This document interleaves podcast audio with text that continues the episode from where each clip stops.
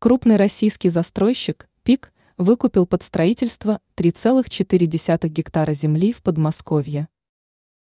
Столичный рынок жилой недвижимости в настоящий момент так перегрет, что застройщики, ушедшие из Подмосковья, постепенно туда возвращаются. При этом сейчас выбираются земельные участки с минимальной стоимостью, несмотря на то, что их расположение не очень выгодное. Но стоит отметить, что девелоперы не собираются сразу приступать к строительству, это своего рода инвестиции в земельные участки.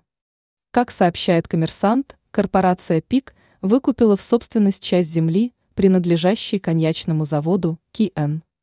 Строительный потенциал данного земельного участка составляет порядка 140 тысяч метров.